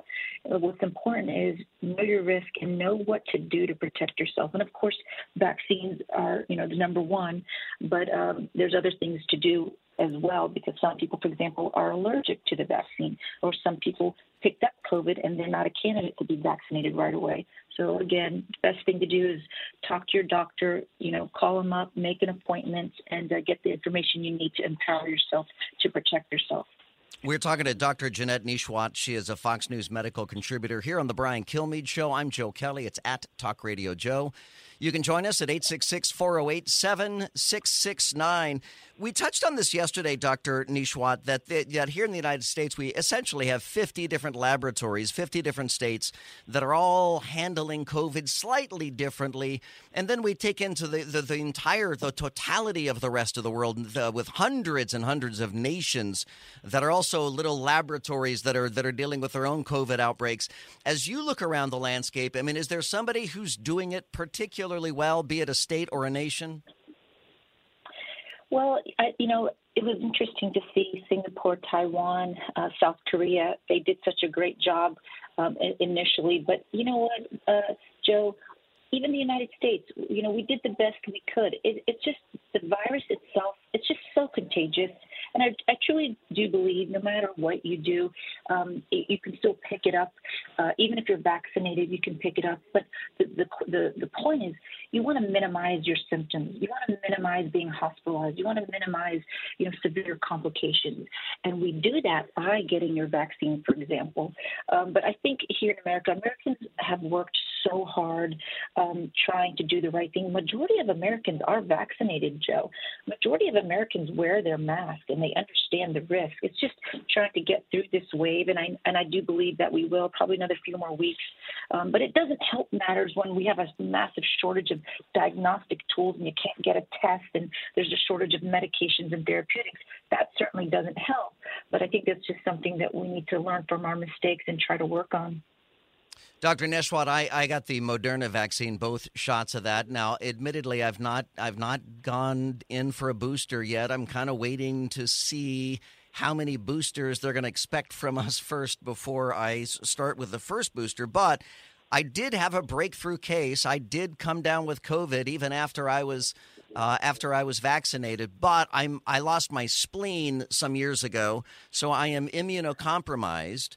And when I got that breakthrough case and my symptoms first started, immediately I made an appointment to go down and get monoclonal antibodies. In fact, to your point, to your point, Dr. Nesheiwat, my doctor, I had sent a note to my doctor saying, Hey, I just tested positive for COVID. And she immediately said, Go get the monoclonal antibodies, mm-hmm. which were not at her mm-hmm. doctor's office. They were actually at the uh, Camping World Stadium at one of our football stadiums and and I went down and got the monoclonal antibodies, and within 12 hours, my symptoms had subsided, awesome. and my symptoms That's were awesome. mild in the first place.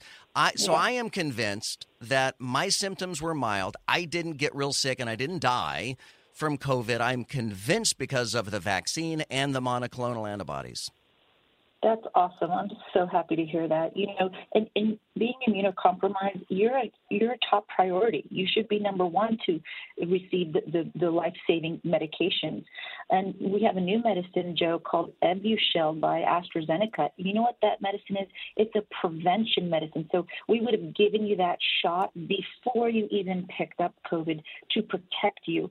Um, it is a form of a monoclonal antibody, but one of the major issues we're dealing with right now is uh, supply. We have such a shortage of monoclonal antibodies antibodies and antiviral pills, and it's it's not that easy to get a vaccine booster right now. But I could tell you, you know, of all the hundreds and thousands of patients that I've been taking care of, most recently um, in the past couple of weeks, almost all of my patients that have tested positive, their symptoms are all very, very, very mild. And none of them had their booster. So two shots helped, but um, I, I just want to point out that I really do think the booster is very beneficial, and I don't even think we should call it a booster anymore. I think it should just be a three dose, three series vaccine, and then after that we can call it a booster because, especially with what I'm seeing with Omicron, um, it, it's I don't have a lot of patients with three doses coming in. Maybe one or two that I can think of in the past month, but overall, even having two shots can really give you a lot of a lot of uh, support, a lot of help. But ultimately, in the future, we need to update our vaccines, just like we update our flu vaccine every year. We need to be uh, doing the same thing with our COVID vaccine. And actually, Moderna is working on that. Moderna is working on a Omicron-specific vaccine, and Moderna is also working on a two in one flu vaccine, COVID vaccine. So you only have to get it, for example, once a year. When you go and get your flu shot, you're protected against COVID as well. So I'm really looking forward to that. Dr. Janette Nesheiwat joining us here on the Brian Kilmeade Show. Doctor, thank you so much for your time. I know, as I said, you're at the airport, so travel safely, please. I'm sure. I'm sure you'll be all masked up and everything, right? yes, sir. I've got my three shots. I've got my mask on. I'm headed back, headed back to New York to take care of my patients. All right, very good, uh, Dr. Janette. Thank you so much for your time, and thanks for joining us here on the Brian Kilmeade Show. My pleasure. Happy New Year. Be safe. Right back at you. 866 408 7669. My name is Joe Kelly. We're going to get to your phone calls coming up next. So jump online right now. Call 866 408 7669. The Brian Kilmeade Show continues next. Giving you everything you need to know. It's Brian Kilmeade.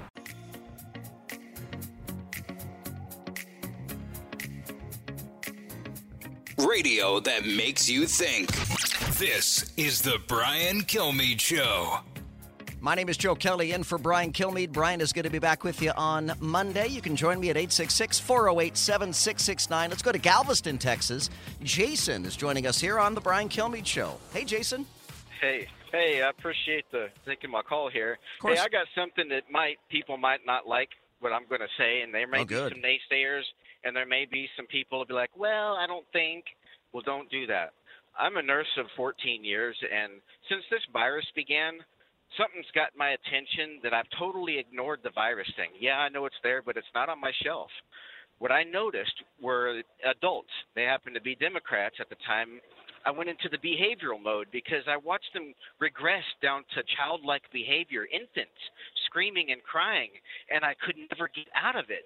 And I started to realize when this new administration kept, you know, took over, I kept in my behavioral model, and I put this, you know, I- you, if you put a psychological profile together, like a like a CAI a, a CIA map type, and do a psychological profile and a behavioral model on this administration, in the center of it, on every single decision making that they do, if you put the harm of Americans, or you can even put death of Americans in, in the middle of it, every single decision making they do puts Americans in harm's way, if not worse. And I mean every single thing, down from the border. I mean, we've got a virus that's took over the world. Right, but but I just want to make sure I understand you. You- You're you're not. While it may certainly seem that way, you don't seem. You're not suggesting that Democrats are trying to kill people. Well, if you build your model right, they are putting Americans in harm's way on every single decision. I mean, we've And, got and dope look, I, and I, and I've not seen the model, and I'm not going to doubt you on that. If if if if, if you say so, I'll take your word for it. But um, that may just be coincidental. I, I just. Uh, you can hate Democrats all day long, and I just don't think they're deliberately trying to kill people. Maybe making bad policy deci- decisions, yes, but trying to kill people? That's a bridge I can't cross.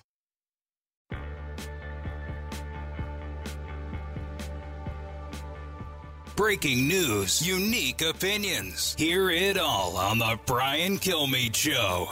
So, Peter, to what do I owe the pleasure? When Mysterio revealed my identity, my entire life got screwed up. I was wondering if maybe you could make it so that he never did. The entire world is about to forget that Peter Parker is Spider Man. We tampered with the stability of space time. Multiverse is a concept about which we know frighteningly little. The problem is you trying to live two different lives. The longer you do it, the more dangerous it becomes. Be careful what you wish for, Parker. It is amazing how a movie can elicit a physical reaction. I've got goosebumps hearing the the trailer there for the Spider-Man No Way Home, and I've already seen Spider-Man No Way Home. I know the movie, and I, it still gives me goosebumps uh, to be able to hear that, and I'm looking forward to seeing it again. My name is Joe Kelly. This is the Brian Kilmeade Show. You can join us at 866-408-7669. Brian is going to be back here on Monday. Joining us now is Kevin McCarthy, and uh, Kevin is a movie critic and a Fox News contributor. Kevin, hello. Happy New Year to you.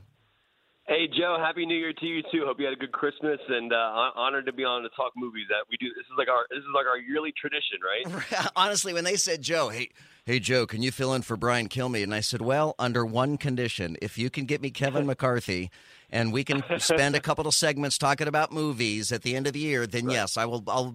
So this is how they pay me. They pay me by letting me talk to Kevin McCarthy. Hey, uh, that's that, that doesn't sound bad to me. Now, like what's funny is, and and I, I've said this before, but like so obviously I share a name with uh, with uh, with a political figure. So like what I I, genu- I genuinely always get uh, uh, tweets that are directed towards that Kevin McCarthy that are Yeah, not yeah. Meant, that are meant for not meant for me. So I always respond with movie reviews. So that's kind of like what my, my my bit has been. So that name I know people probably know the name from the other person, but except for me. So So let's so let's break this down. So we've got a lot of people who are going to be uh, wanting to pass sometime this week and next week. Uh, you know, a lot of people are even if even for those who are working this week. Let's be honest, everybody's just kind of phoning it in, right? Everybody's just kind of ha- half-assing it, if you will, you know, and. Um, People want to go see movies, right? So, and Yeah. I've got your top 10 list, and I've got some issues with your top 10 list. Um, That's okay. and, and I'm looking forward to getting into that. So let's start with number 10 Shang-Chi and the Legend of the Ten Rings. Yeah, so yeah, this is amazing. So Shang Chi is like the, the, I I didn't know a ton about this character, so I'm a I'm a big Marvel fan. I think a lot of people obviously are. Um, and I think with this film in particular, I didn't know a ton about who Shang Chi was in the Right. Marvel world. And um, Simu Liu, uh, who plays the the lead character Shang Chi, is just outstanding in this role. And like for me, the reason I put it on my top ten, and I do want to clarify, these are my top ten favorite movies of the year. Um, you know, I think a lot of people get mixed up with like this is the best movie ever. Or, like, you know, this is just my particular top ten. But there's a bus uh, fight sequence in that film, and for people who haven't seen it, it's available on Disney Plus. If you want to check it out there, they have the IMAX version of it available there as well. Um, where um, and to me, there's, there's a there's a fight at the beginning of the film on a bus that to me solidified this movie on my top 10 because it was so outstandingly shot.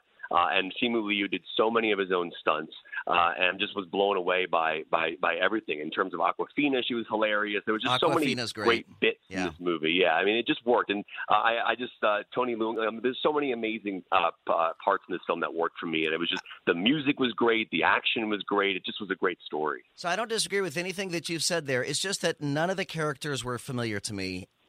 Right. So it wasn't like watching a movie with friends, with uh, characters that I have known for the last five, six years. Yeah. Yeah, I mean, like it, to me, I've I've really been interested in these in these uh, uh, in these uh, initial stories of characters. Like I like one of my favorite Marvel films is Doctor Strange, just the, the first Doctor Strange, Yeah. and like I, again, that's the origin character I know- stories. Yeah, I love origin stories, and I, and I just like the first Iron Man's a great origin story, obviously, and and the first Thor and the first Captain America, but the first Doctor Strange and then Shang Chi, I didn't know a ton about either of those characters prior to going in, and they and they really kind of won me over. I was very happy with both of those films. All right, number nine on your list is Licorice Pizza, which is probably Yeah. going to be a movie that very few people have even heard of, much less Yeah. seen. Yeah, so this is Paul Thomas Anderson, one of my favorite directors, uh, working obviously um, people who you definitely know the movies he's made: Boogie Nights, Magnolia, There Will Be Blood, The Master, uh, you know, Phantom Thread, Inherent Vice. I mean, he's just one of my favorite. Punch Drunk Love, Hard Eight. He's just a great director. Um, this is a this is kind of a hangout movie, um, and Philip Seymour Hoffman's son, Cooper Hoffman, is the lead star of the movie, and he's outstanding. Uh, and Alana Haim, who's uh, who's uh, the other lead star in the film as well. And it's really just a movie about two people who meet. Um, there's a, there, there's like a spark between them, um, but the characters are, are are very different in age. They have like a 10 year age gap, so that becomes kind of the push pull of the movie, where you're just kind of you understand they can't be together, but you understand that they have a spark between them in a way Well, that they're like it- best friends. And, and I'm, as I'm sure you know, it has led to some controversy about that movie. Yeah, and the controversy you're referring to, basically in the film, Cooper Hoffman's character is 15, uh, and the, the the girl that he falls in love with is 25. Now, the entire film is her and him fighting that idea that like it, that they, they they can't be together, that they're you know they're 10 years apart. So the movie addresses it. It's it's never like it's never like shining a light and saying, oh, this is acceptable. Her character the entire time is weirded out by this entire situation, um, and that to me is like the push pull of the whole movie is that like, right, you are going along for this ride. I love this movie. It's amazing. So then, in that case, it's like when Robert DeSantis wore blackface uh, in uh, what was that movie? But but by by addressing it in the movie, it kind of took away the power of him wearing blackface. Um, and maybe by them addressing it in this movie, Licorice Pizza, it takes away the weirdness about it. I mean, I will say just uh, just from my perspective, I'm I'm not familiar with that particular movie you're referring to, so I can't I can't really compare it to that. But in, in terms of like in this movie, the, it, it's addressed in a way where it's I felt like it wasn't uh, a weird thing. It kind of made sense in the world of the film. Number eight on your list is Zack Snyder's Justice League, which is important the way that's phrased because there's Justice League and there's Zack Snyder's Justice League. Yeah, yeah. So obviously, Justice League was the theatrical release of the movie that had Batman and Superman and uh, and Wonder Woman and Flash, uh, and then that film was uh, was was was started by Zack Snyder and then finished by a director named Joss Whedon um, because Snyder was taken off the project or left the project essentially. So he had this cut of this movie that had never been seen, that was four hours long or more, and uh, the fans rallied behind it got the film to be released. It came out on HBO Max earlier this year. Uh, and for me, as a superhero fan and a fan, I I think Ben Affleck and Henry Cavill are two of the greatest people to ever take on Batman Thank and Superman. you. They're my personal favorite. Thank you. Yes, I, I feel you the exact agreeing. same way. Yes. Yeah. I, I, I feel I- so I- bad that poor Ben Affleck has been so raked over the coals for his Batman depiction, but I thought he was a great Batman. Yeah, to me, I, he's my favorite Batman ever, and I and I love Keaton, and I love uh, obviously Christian Bale, but I don't know if something so for some reason Affleck really kind of nailed that role for me, and I, and, I, and Henry Cavill's performance in Man of Steel. I mean, that's why I mean Batman versus Superman. I still love as well, even though I like the the unrated director's cut or the R-rated cut of the film. Um, but this Zack Snyder's Justice League is definitely worth seeing if you haven't seen it. Uh, if you watch the theatrical version, this is a very very different movie. Yeah. It's rated R. It's black and white. It's it's absolutely gorgeous. So It's four. It's four hours long. yeah, yeah, oh yeah. I mean, it's a it's a long movie. I, I saw it and Yeah. watched it twice. I, w- I always try to watch movies twice just to make sure I understood what I saw. Uh, all right, number seven on your list again. So we're going to go like mainstream, non-mainstream, mainstream. So Barb and Star go to Vista Del Mar. Is that not? Is that that comedy? Yeah, yeah, yeah. So I mean, one thing you'll notice on my lists every year is like I I, I like all genres, and I and, and in my opinion, I think all genres should be appreciated the same way that the Oscars appreciate drama. I, I- I'm kind of tired of this whole concept of like what an Oscar-worthy film is, and like Sure. this goes back years and years ago. Like I think, for example, Eddie Murphy. He should have won an Oscar for The Nutty Professor. And people don't realize how hard that scene was at the dinner table when he's playing every character at that table except for the kid. And like he's in makeup, shooting the scene, talking to somebody who's not there, then gets back up, changes into the other character, does the whole scene again. I mean, comedy needs to be recognized just like horror movies do- and action movies. Um, but this film is uh, is written by the same writers who wrote Bridesmaids. Um, so you have Annie and, and Kristen Wiig, who obviously uh, who are uh, brilliant writers. They're the two stars of the film. It's a it's like very Austin Powers esque in a way, but it's very very different and very funny. Jamie Dornan is hilarious in the movie. It was kind of a shock how surprisingly great I, this movie was. It's one of the funniest films I've seen in a long time. I've seen it five or six times already. Uh, it's not a movie you probably won't see uh, on a lot of people's top ten lists, but I loved it. That's my number my number uh, number seven of the year. So. By the way, I got to go back to that Robert Downey Jr. reference again. That was Tropic Thunder. Certainly, you saw Yeah. Tropic Thunder.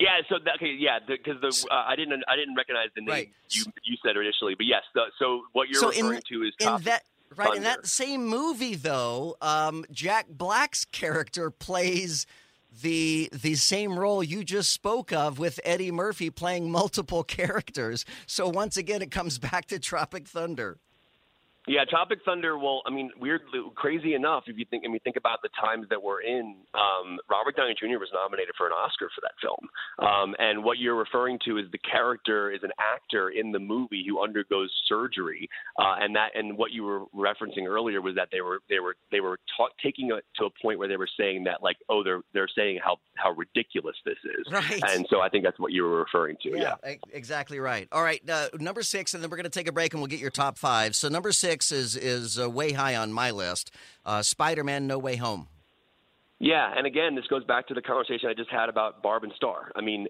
Spider-Man: No Way Home deserves a Best Picture nomination, and I know that sounds crazy, and I know No, people I'm are like, you. "Oh." It it just blows my mind. Like this is a film that is genuinely well made.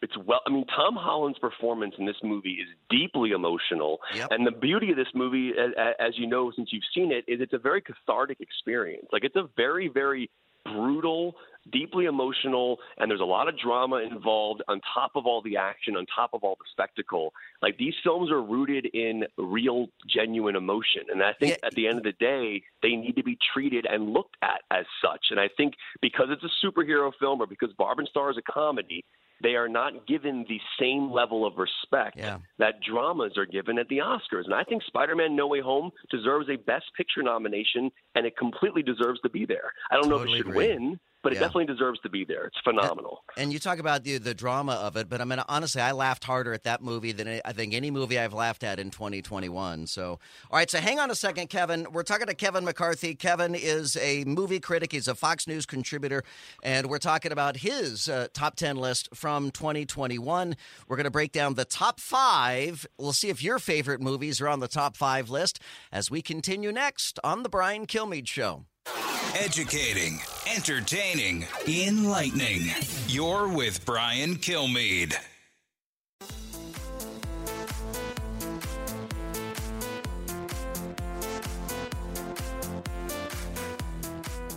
The fastest three hours in radio. You're with Brian Kilmeade.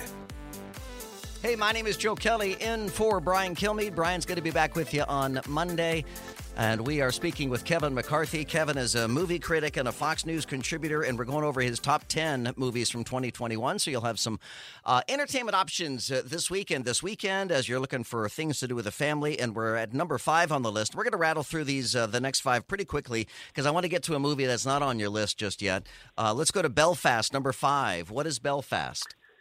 Yeah, this is Sir Kenneth Branagh. Um, so uh, this is uh, based around his childhood a bit, growing up um, in Belfast, and it takes place in the late '60s during the Protestants and the Catholics, and, and it's a very, very uh, deeply emotional film, but also a strangely uplifting film in terms of kind of what it says about the human spirit. Um, I love this film. Jamie Dornan is amazing in it. Uh, I, I think the whole cast uh, uh, is incredible as well. Judi Dench, uh, but Kenneth Branagh really kind of did a brilliant job bringing this to life. It's shot with the same lenses that were used to shoot Lawrence of Arabia, so it's like it's like one of the most gorgeous, like beautifully cinematographer shot movies I've seen in a long time. That that's Belfast. It's gonna be a huge Oscar contender this year, no question. Number four, Tick, Tick, Boom.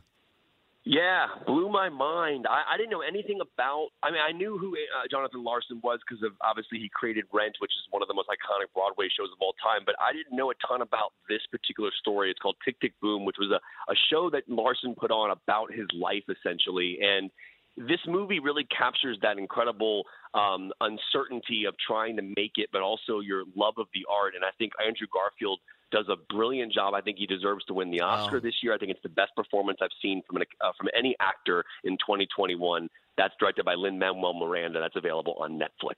All right, the next three are going to be movies that pr- you should have heard of. Number three is going to be Free Guy, which uh, to me was a bit like Wreck It Ralph or Tron. Yeah, I just love this film. I, I I, I love the spirit of it. I was very, very pleasantly surprised, and I love Ryan Reynolds. I think he's just great in the role, and Jodie Comer, who is a really great actor uh, as well. You know her from Killing Eve and probably The Last Duel. Um, uh, this is just a really fun film about a character who doesn't realize he exists in a video game, um, but he's like a non, a non. Uh, the character is like a background character, Right, the NPC, non-player character. Right, he becomes uh, and he b- starts to build an AI. Like he, he becomes like almost human in terms of the way he's thinking, um, and so he tries to kind of like battle that. It's a it's a wonderful, wonderful story that I think has some great messages and some great lines of dialogue, and just made me feel made me feel good when I left the theater. I agree, and I and I like Ryan Reynolds, but Ryan Reynolds is Ryan Reynolds in every movie that Ryan Reynolds is in.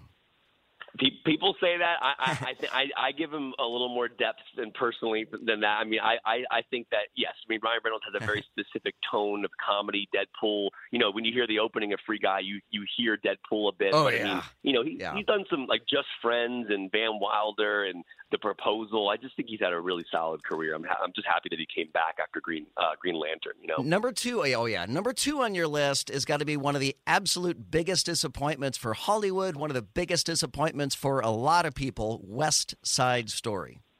Yeah, I mean disappointments in terms of like the box office, but critically, I mean, for me, uh, uh, I was so blown away by what Steven Spielberg did here with this. I mean, you're talking about a movie that most people have already seen from the '60s, won 10 Academy Awards, uh, and then for him to come in and kind of reimagine the material uh, by Sondheim and Bernstein, it, it, this was such a pleasure. And Kaminski, his cinematographer, who's shot pretty much all his recent films, um, you know, Saving Private Ryan, Forward, uh, he he or Schindler's List, I believe he shot as well. I mean, he's just a brilliant tr- cinematographer that really brings an immersive quality.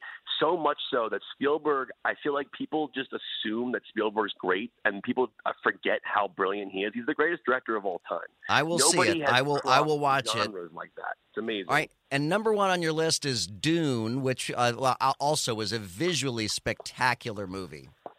Yeah, I mean, this is Denis Villeneuve, uh, uh, who I think is right now next to Christopher Nolan, probably the most exciting filmmaker working today.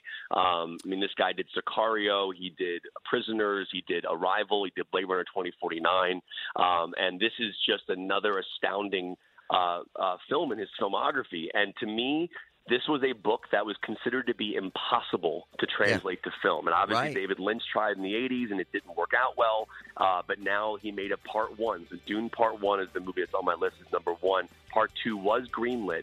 But what's more, most insane about this entire thing is he shot Dune Part One, half the book, with a gamble that if it doesn't do well enough, they might not let him do a part two. Kevin, I will catch you next year, my friend, and we'll catch up on next year's movies. Brian is back on Monday. From the Fox News Podcasts Network. Subscribe and listen to the Trey Gowdy Podcast. Former federal prosecutor and four term U.S. Congressman from South Carolina brings you a one of a kind podcast. Subscribe and listen now by going to FoxNewsPodcasts.com. Listen to the show ad free on Fox News Podcast Plus, on Apple Podcast, Amazon Music with your Prime membership, or subscribe wherever you get your podcasts.